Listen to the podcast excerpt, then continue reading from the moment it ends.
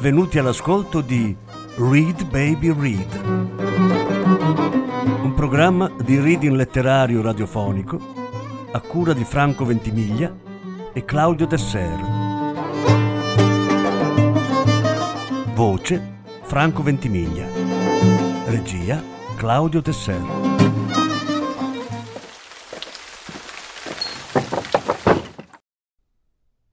Roberto Saviano Super Santos. Lettura in tre parti. Prima parte.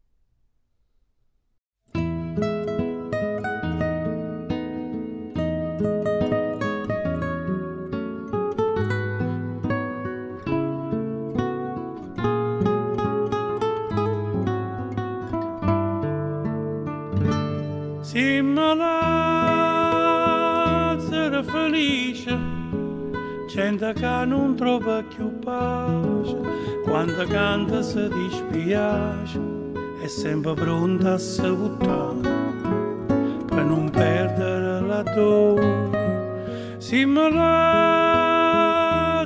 felice, malerina ma non si riesce, musicante senza permessi ci guardare che spalla sotto i cascia, non si sente più l'odore mare, con volta santa in pieta e a guerra rinde mano, sapendo che è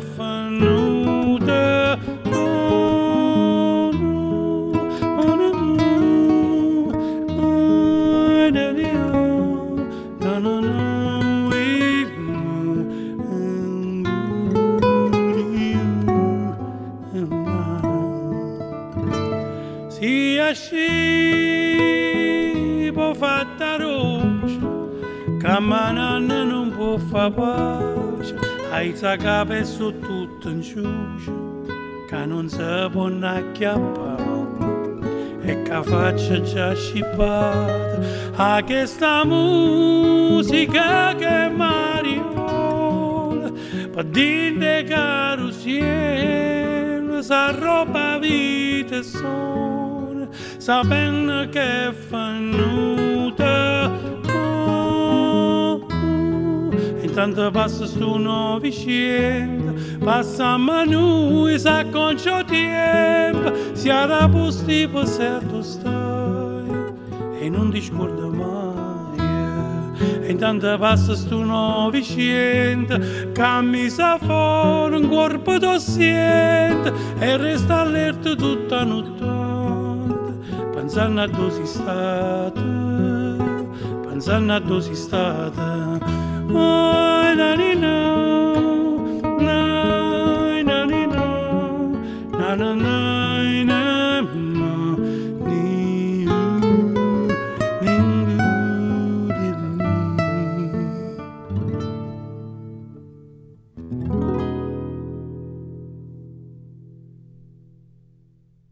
regola eterna immutabile, e bisognerebbe riuscire a trovare una formula matematica, o quantomeno una riduzione numerica, una frase aritmetica, un tentativo di proporzione, un delirio logaritmico.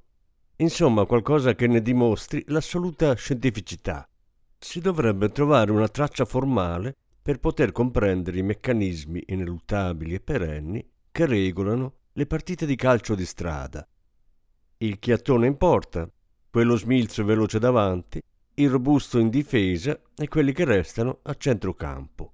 Lì possono andare tutti, quello che non ha piedi buoni ma sa lanciare, quello che sa correre veloce ma ha il fiato corto, quello muscoloso ma non abbastanza stabile. Insomma, a centrocampo va messo quello che sa fare tutto a metà. Ora però, rispetto a qualche anno fa, ci sono delle varianti. Quando ero ragazzino, i portieri erano i peggiori e la porta era una punizione tra le più umilianti. Un posto in cui vedere la partita da lontano e ricevere dolorose pallonate in faccia che ti segnavano in viso di rosso per settimane. Un ruolo che ti costringeva a raccogliere la colpa del gol subito e a essere ignorato dagli abbracci del gol realizzato. Piuttosto che un giocatore, il portiere era un raccattapalle mobile, un ruolo terribile. Spesso il posto del portiere era sopportato a turno, ma quando non si trovava nessuno da umiliare in porta, da poter soggiogare nelle retrovie, quando insomma tutti i giocatori erano capaci di tener testa, allora si sceglieva di giocare a porta americana, senza portiere. Due squadre si fronteggiavano cercando di segnare in un'unica porta con nessuno a difenderla.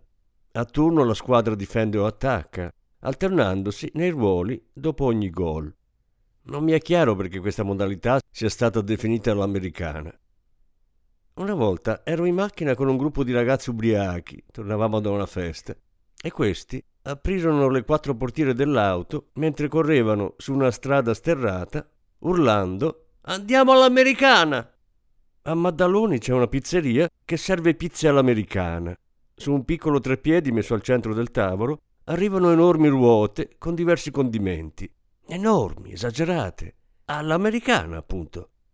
Tutto quello che è strano e insensato, forse semplicemente fuori dal comune, come giocare senza portiere, mangiare una pizza enorme con sopra di tutto, o rischiare da idioti un incidente mortale, viene definito americano.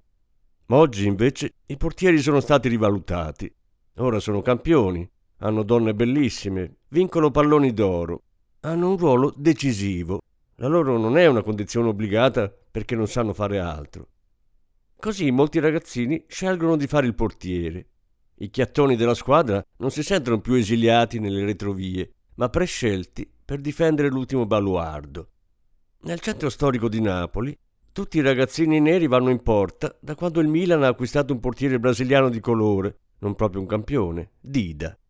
Un po' come quei ragazzi che vengono dall'Argentina e godono di assoluta fiducia nelle proprie capacità sportive grazie a Maradona. Dopo la crisi argentina del 2000, che ha prosciugato i risparmi della piccola e media borghesia, sono sbarcati a Napoli molti argentini, i cui antenati erano partiti cento anni prima dal Golfo. Ora i loro nipoti, dopo aver implorato nelle ambasciate italiane il passaporto di ritorno che i loro avi avrebbero strappato volentieri, sono tornati ad abitare nei quartieri da cui erano fuggiti gli emigranti. Un percorso inverso che mai avrebbero immaginato di dover fare. I ragazzi dai cognomi italiani e nomi latinoamericani sono tornati a giocare per i vicoli dei loro trisavoli, a battere calci d'angolo sui piedi delle statue come i loro bisnonni. A questi ragazzini il solo provenire dalla terra di Maradona, il solo avere una cadenza simile a quella del Pibe de Oro, basta a concedere subito un carisma infinito e una certezza di bravura anche se sono incapaci e brocchi. Il tocco, così al sud chiamano la conta che avviene tra i due capisquadra per scegliere i giocatori, è un vero laboratorio antropologico. I capisquadra sono i più bulli, non sempre i più bravi, anzi quasi mai lo sono, ma sanno fare scivolate violente rovinando caviglie, dare testate mirando al naso, sputare con una mira da cecchino e beccare sempre la pupilla ben aperta. Sono quelli che sanno farla pagare chi buca il pallone o lo fa finire dietro una cancellata. Ma nel tocco non c'è abilità o bravura. Il tocco è determinato dall'arbitrio delle dita lanciate davanti alle pance, solo caso e fortuna. In genere il primo a essere scelto è l'attaccante di talento. Se però la squadra inizia a comporsi di brocchi, quella prima scelta diventa una condanna che non lascia alcuna speranza di vittoria. Allora accade spesso che mentre si compone la squadra, che può essere di 3, 4, 5 o 6 persone, il giocatore più forte si accorge chiaramente che il tocco gli è andato storto e il caposquadra sta scegliendo gli scarti. Così non gli rimane che gettarsi a terra e piangere, senza vergogna alcuna, perché la vergogna di piangere nasce solo quando subisci uno schiaffo. Ma piangere contro il destino del tocco è l'unico modo per tentare di rimischiare le dita e ricominciare da capo. E non c'è vergogna a protestare contro la cattiva sorte. Spesso non cambia nulla, ma a volte può capitare che qualcuno rimescoli tutto e tenti di rifare le squadre, pur di far cessare il pianto.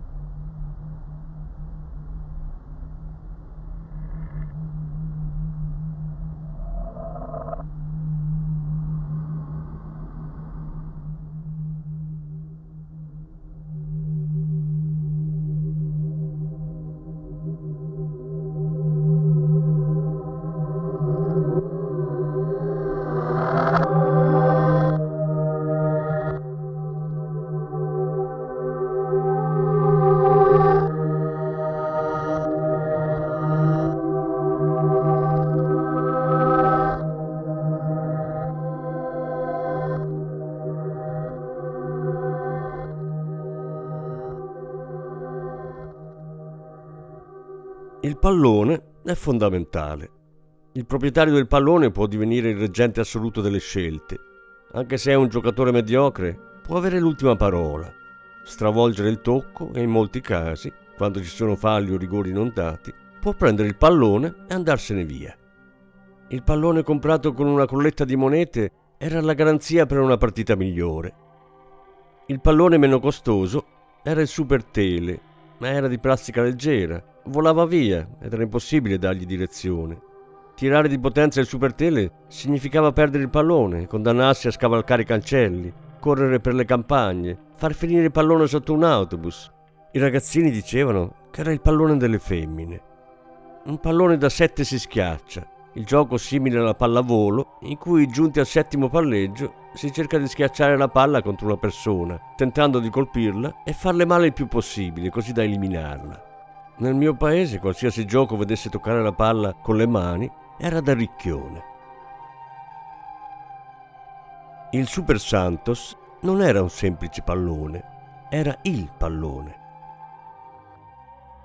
una sfera arancione fuoco con le canalette nere che formano figure geometriche. Resisteva a tutto e anche se tiravi con tutta la forza che avevi, riusciva a mantenere la direzione. Quando qualcuno immaginava un pallone, lo immaginava arancione, nero e con la scritta gialla. Immaginava il Super Santos, un pallone con la vera dignità di un pallone, a un prezzo economico e una resistenza fuori dal comune si associava uno stato d'animo al Super Santos. Quando ne spuntava uno significava scampagnata, partitella. Il Super Santos diventava sintesi di tutto quello che volevi fare.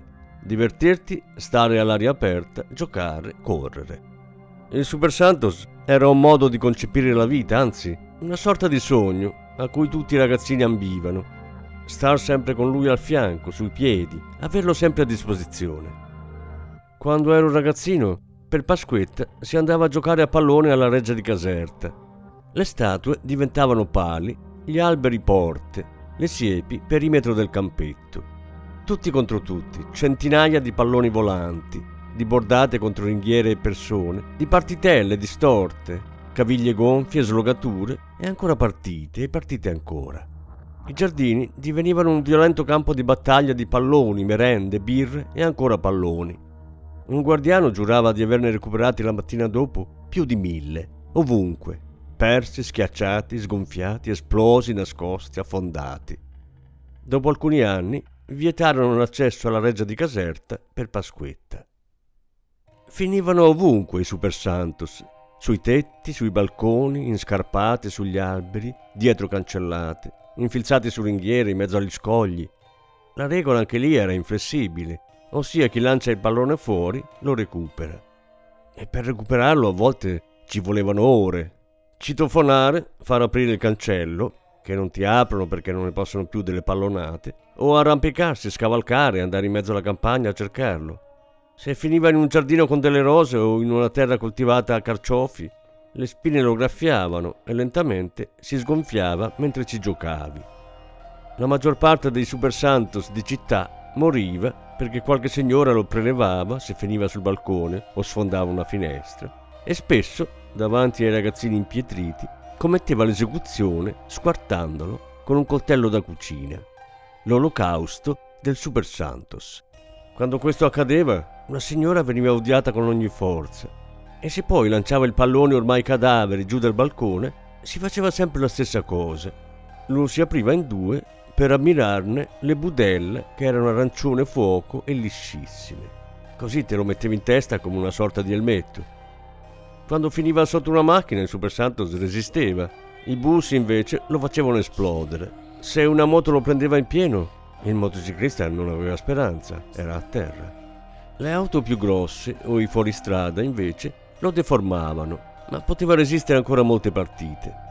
C'erano persino gli esperti di Super Santos, secondo i quali il pallone rendeva meglio dopo un paio di settimane di giocate.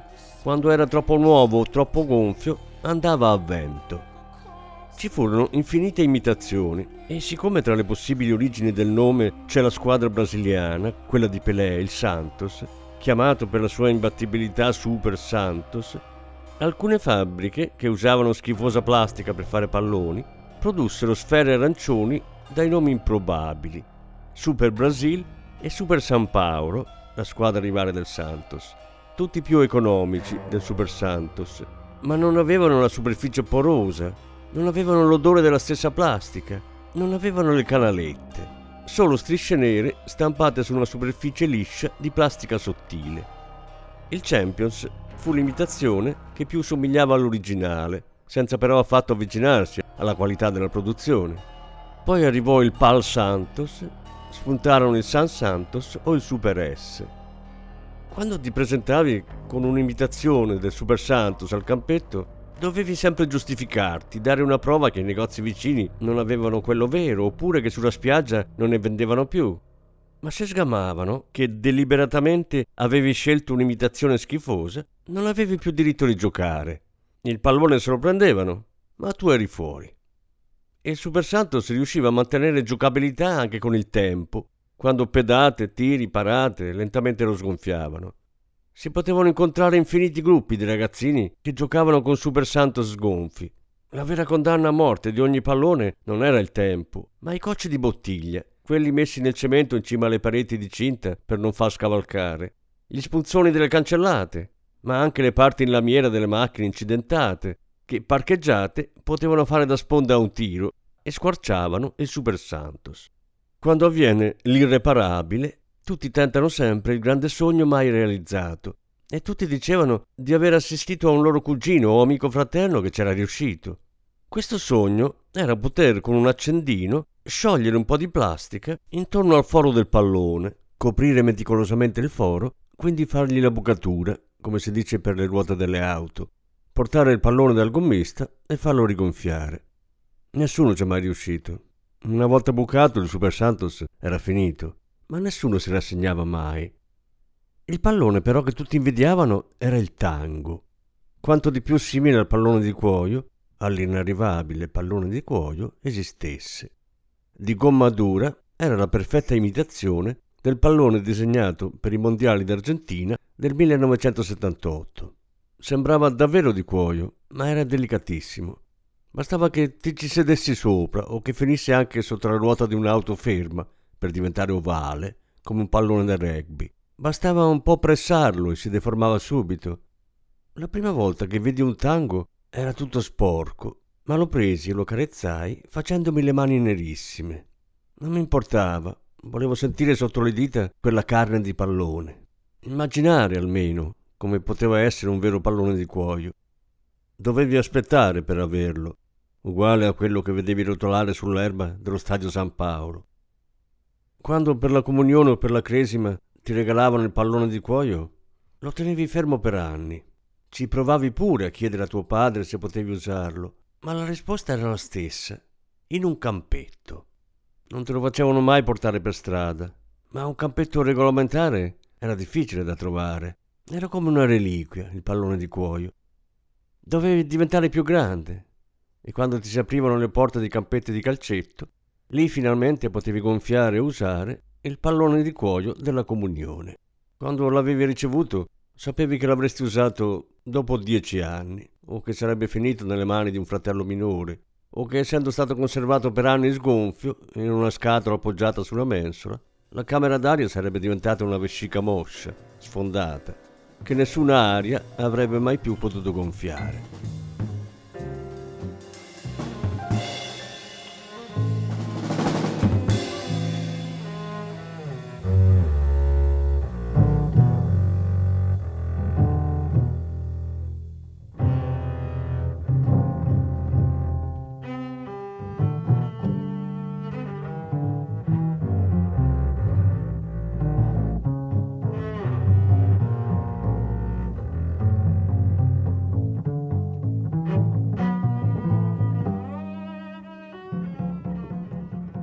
Alla fine degli anni Ottanta, il gruppetto più forte si trovava sicuramente a nord di Napoli. Dario, Rino, Giovanni, Giuseppe. Non avevano più di otto anni a testa quando scolazzavano per la piazza. Non facevano sempre squadre, si mischiavano l'uno contro l'altro, a volte in coppia, ma quando si mettevano nella stessa squadra erano imbattibili. Rino al centro era capace di servire Giovanni ovunque si trovasse. Inventava spazi impossibili e Giovanni si andava a prendere la palla ovunque, sotto i motorini come a un millimetro dal palo. Giuseppe in porta faceva delle uscite precisissime. Col naso sulla palla saltava a scatto come una ranocchia e gli scatti avvenivano sempre nel momento giusto. Si metteva i guanti di lana come un fregio di professionalità. In estate finiva le partite con le dita completamente cotte e la pelle bollita. Dario si posizionava fuori dall'area di rigore e sparava delle bordate che lasciavano l'orma del pallone sul muro. Una volta Rino lanciò il pallone avanti con un pallonetto Giovanni si aggrappò alla spalla di una signora per lanciarsi in una mezza rovesciata e ficcò il pallone proprio all'incrocio dei pali, nella porta disegnata con la vernice sul muro. La signora, pensando che la stessero scippando, lanciò un grido secco e iniziò a tenersi stretta la borsa, mentre un'altra signora acciuffava Giovanni per i capelli ricci, tirandoglieli violentemente. La squadra avversaria chiamò fallo Giovanni si ribellò, dicendo che si era appoggiato a una signora, non a un giocatore. Alla fine gli avversari ebbero ragione, perché per strada tutti sono giocatori e ogni cosa fa parte del campo. Chi attraversa il campo diviene, anche solo per qualche secondo, parte dell'azione di gioco. Le auto invece sono fuori, mentre i motorini e le saracinesche tengono la palla in gioco. Anche sulle punizioni Rino era preciso, un piede delicatissimo.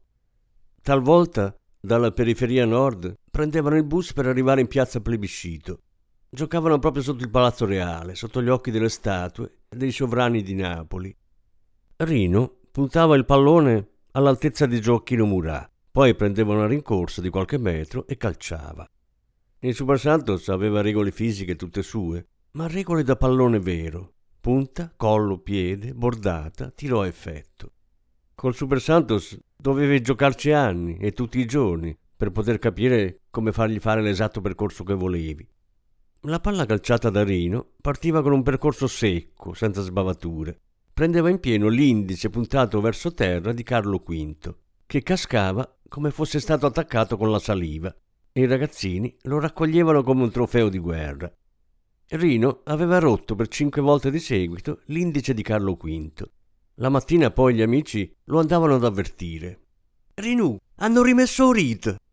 Era divenuta una sfida tra Rino e il restauratore della statua. Ogni volta che lo rimettevano, aspettava qualche settimana e poi andava a staccare il dito regale con le sue punizioni. In tanti ci provavano, ma solo lui ci riusciva.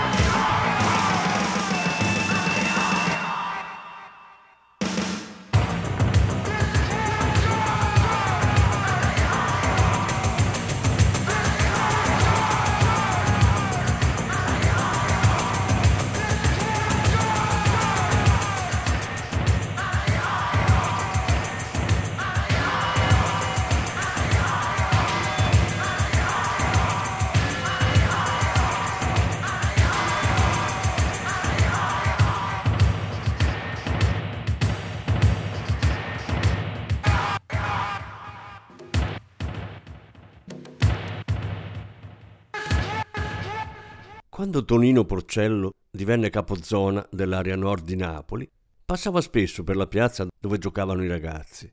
Tonino aveva una faccia tonda e un naso piccolo e sottile, consumato dalla coca, o quantomeno così sembrava. Una volta prese una sedia e si piazzò in un angolo della piazza per godersi la partita. Per i ragazzini era come se l'autorità massima fosse scesa nello stadio come se Hugo Sanchez, l'attaccante messicano che in quegli anni infuocava le curve di mezzo mondo, fosse venuto lì a valutarli per poterli proporre al Real Madrid. Tonino Porcello decise che quella piazza sarebbe stata in mano loro. Loro avrebbero giocato sempre lì e per farlo gli avrebbe dato settimanalmente dei soldi, puntuale e preciso e con qualche moneta in più e mai in meno. La mattina a scuola e poi dalle 4 del pomeriggio sino a mezzanotte a giocare a pallone. Quando Tonino si alzava dalla sedia e tendeva l'indice, tutti i ragazzini della piazza chiudevano gli occhi e speravano di essere scelti. L'indice somigliava a quello di Carlo V. Tu, tu, tu e pure tu. Chiamò Dario, Rino, Giovanni, Giuseppe. Solo loro. Gli altri a casa. Gli altri a giocare nelle ore concesse solo un po', come divertimento momentaneo, o come avversari da cambiare di volta in volta. Loro invece avrebbero potuto vivere giocando. In cambio, il lavoro che dovevano svolgere era semplice. Appena vedevano un'auto della polizia o un'auto civetta che riconoscevano o sospettavano, o qualche faccia non conosciuta, dovevano gettare il pallone in fondo alla strada e urlare O pallone, o pallone, o pallone! E così tutti avrebbero fatto eco. O pallone! avrebbero gridato i negozianti. O pallone! avrebbe gridato la signora con la testa fuori dalla finestra. E persino il postino avrebbe urlato O pallone! Una richiesta che diventava allarme. In pochi minuti i pusher avrebbero lasciato la strada, le bustine di coca sarebbero passate di mano in mano e messe al sicuro. L'eroina finiva, avvolta nella carta stagnola, nei tombini intasati, che poi avrebbero sollevato per recuperarla in un secondo momento. Tutto in una manciata di secondi, più veloce di qualsiasi altro mezzo di comunicazione, senza rischio di arresti, intercettazioni, sospetti, soltanto una palla lanciata tra la gente e dei ragazzini che gridano O pallone!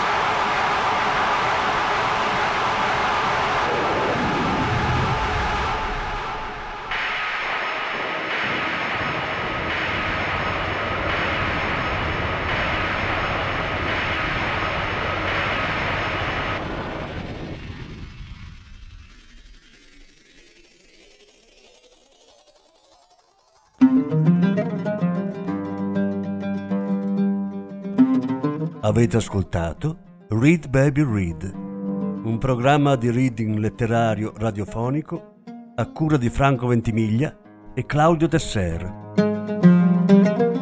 Grazie per l'ascolto, alla prossima settimana. La seconda parte della lettura sarà trasmessa la prossima settimana.